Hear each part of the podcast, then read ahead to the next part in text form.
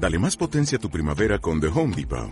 Obtén una potencia similar a la de la gasolina para podar, recortar y soplar con el sistema OnePlus de 18 voltios de Ryobi desde solo 89 dólares. Potencia para podar un tercio de un acre con una carga. Potencia para recortar el césped que dura hasta dos horas. Y fuerza de soplado de 110 millas por hora. Todo con una batería intercambiable. Llévate el sistema inalámbrico OnePlus de 18 voltios de Ryobi. Solo en The Home Depot. Haces más. Logras más.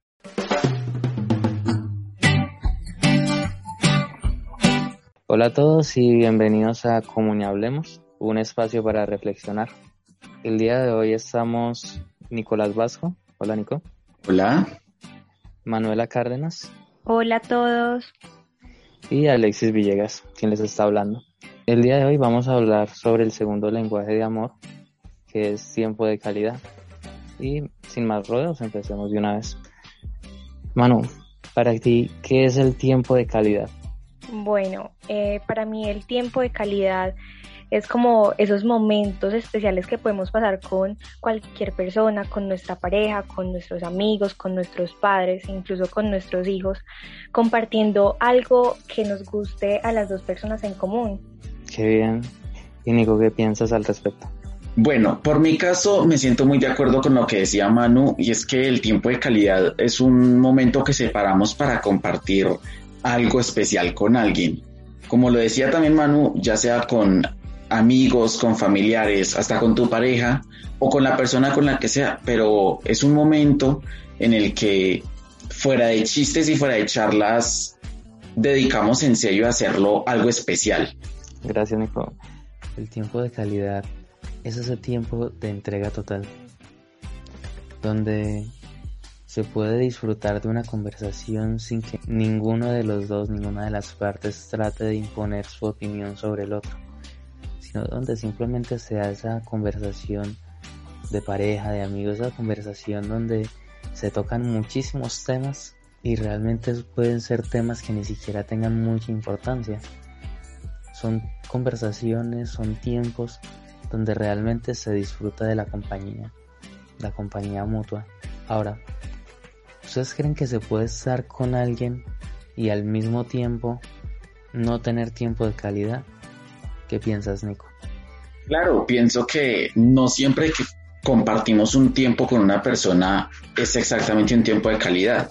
Si yo me reúno con alguien y estamos así sea sentados cara a cara, pero cada uno en su celular, en sus redes, o tal vez, no sé, cada uno leyendo un libro y no comparte ni siquiera una palabra, ese sería un tiempo que aunque están en compañía, no es un tiempo de calidad.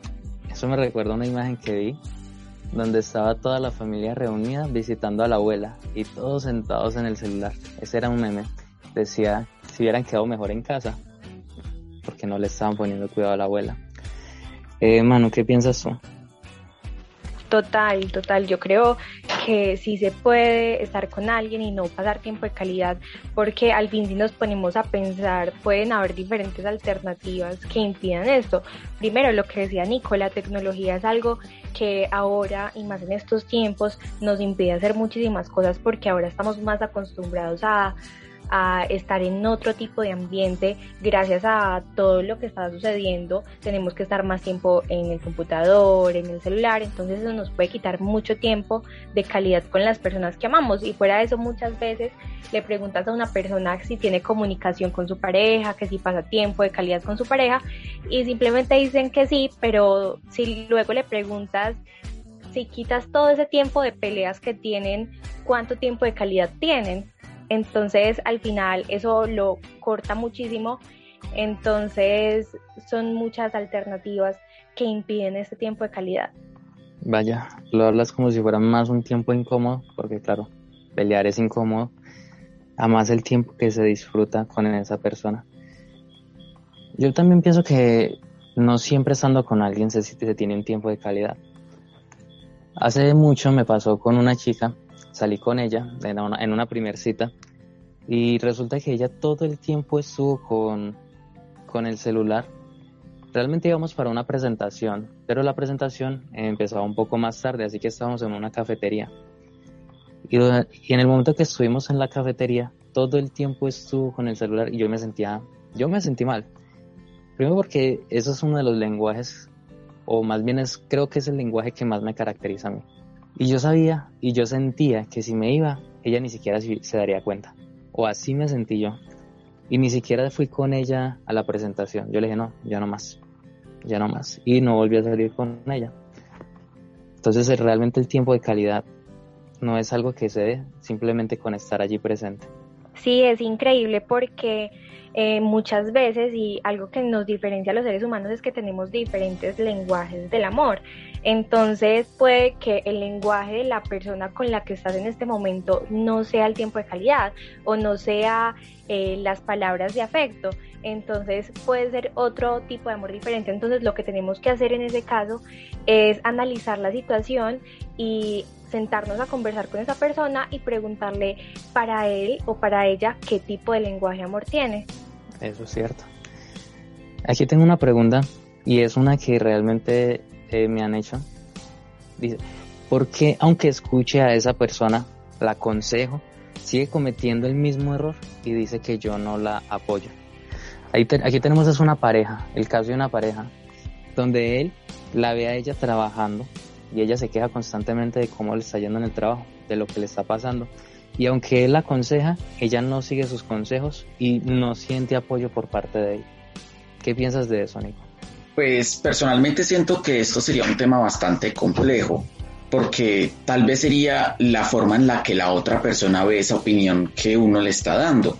Y es algo que suele pasar, en realidad me ha pasado bastantes veces con diversas personas que a pesar de que uno trata de dar lo mejor de uno y de aconsejarlos de la mejor manera, pues estas personas no toman como ese consejo de una forma aceptable, sino que es como si les entrara por un oído y le sale por el otro. Y tal vez en algún momento llegan a pensar que uno no los está apoyando, pero es porque uno no les da la opinión que ellos quieren recibir. Ellos tendrán tal vez algún precepto o algo que quieren escuchar de uno y si no es lo que escuchan, dicen que no, uno no los está apoyando.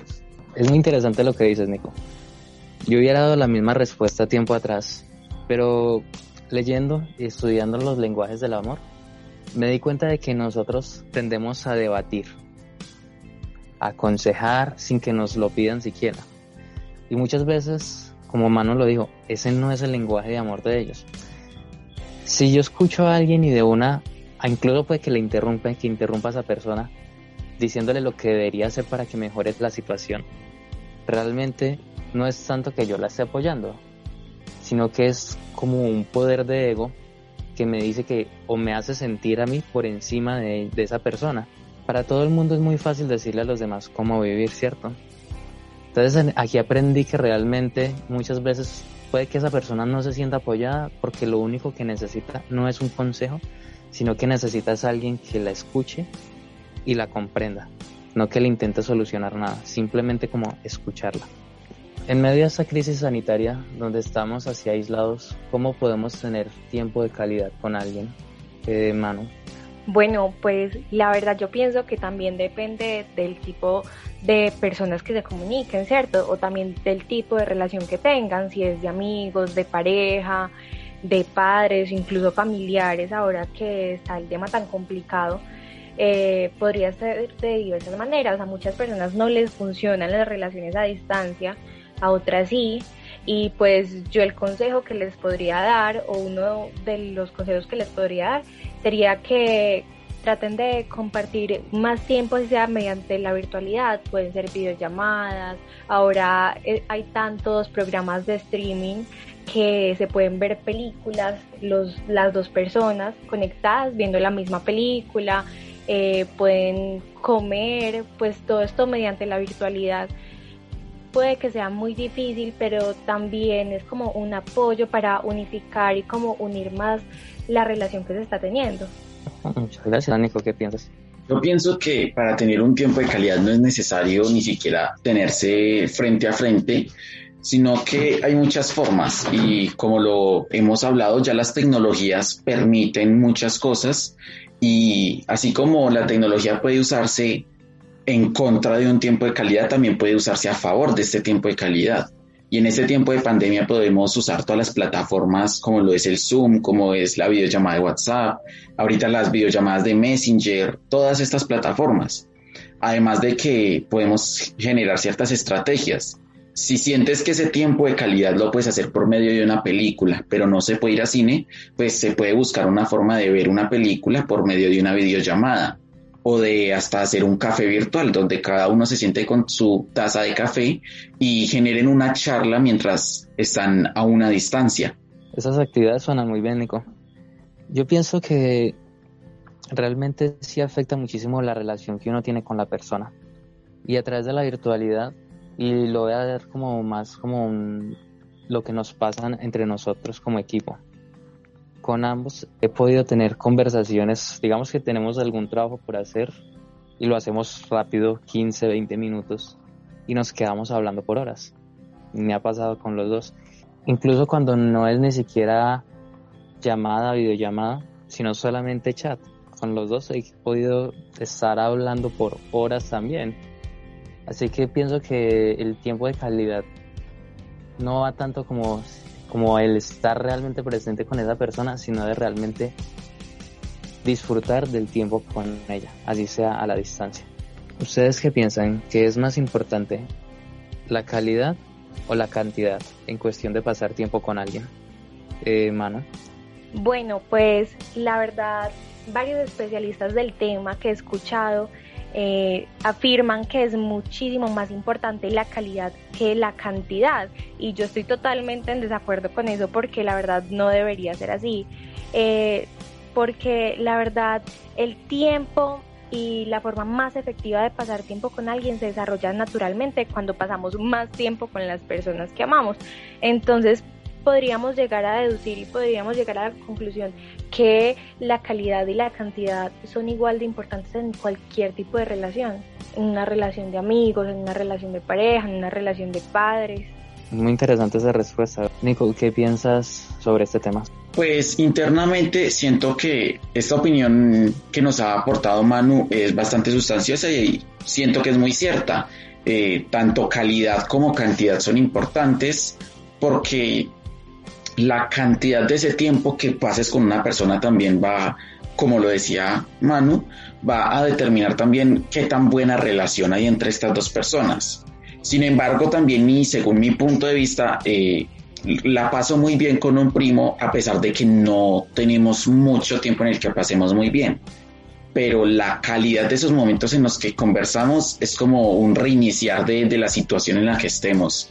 Aun cuando hemos tal vez estado con el corazón roto o cuando hemos estado pasando por momentos difíciles, así sea un momentico que hablemos y no hayamos hablado en un mes y no volvamos a hablar tal vez posiblemente hasta dentro de un mes otra vez, ese tiempo, esa calidad de ese tiempo ha sido bastante profunda y ha podido también ayudarnos a, mejorar algo.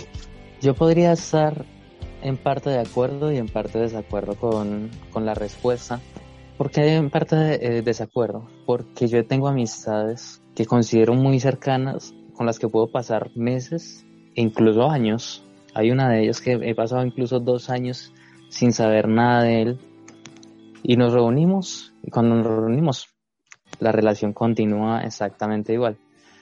Tal vez el de la, de la cantidad, si fuera como una relación más estrecha, tal vez como la con la pareja, porque es cierto que cuando alguien se aleja, esa persona con el tiempo ya se deja de extrañar, se deja o se apaga el amor, podemos decirlo así.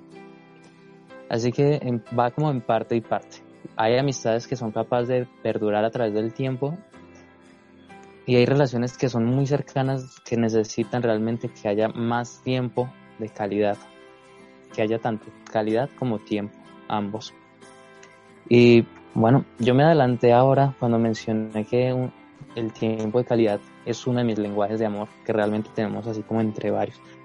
Pero me gustaría saber, chicos, cuáles son los lenguajes que creen ustedes que es como el más fuerte que tienen. Eh, podemos empezar con, con Nico. Pues entre los cinco lenguajes que tenemos, yo siento que uno que me representa bastante y con el que me siento en bastante armonía es precisamente este, el tiempo de calidad. Siento que poder compartir con una persona, poder charlar así sea un rato, así sea, como lo dije en algún momento, así sean solamente bromas, así sean solo chistes. nada más hacer eso, siente uno que desahoga un poco la carga que lleve. Y tal vez otro que me gusta mucho, otro lenguaje sería el de actos de servicio. Cuando estamos dispuestos a servir de alguna forma a otra persona y a hacer algo que pueda ayudar a esa persona. Eso sería supremamente esencial. Manu, ¿qué hay de ti?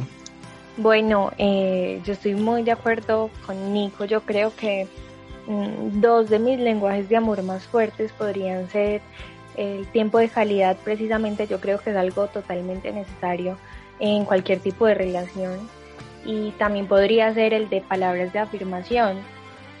Siento que cuando estamos con una persona no hay de más de recordarle cuánto le amamos o cuánto le amamos. Chicos, muchas gracias.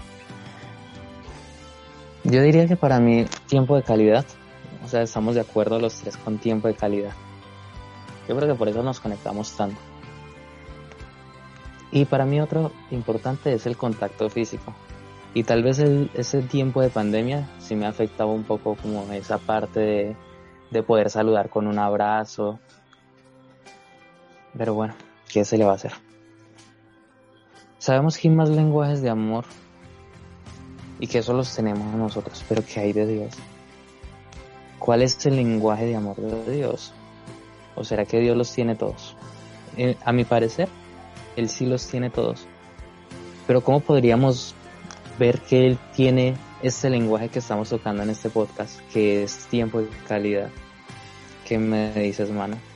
Eh, bueno, Alexis, la verdad soy muy de acuerdo contigo porque yo siento que Dios puede tener todos los lenguajes de amor precisamente para hacernoslo sentir a nosotros y yo creo que uno, mm, uno que nos demuestra mucho eh, que Dios está conectado con nosotros es precisamente el tiempo de calidad y yo creo que lo podríamos ver reflejados en el Salmo 34.15 que dice los ojos del Señor están sobre los justos y sus oídos atentos a sus oraciones.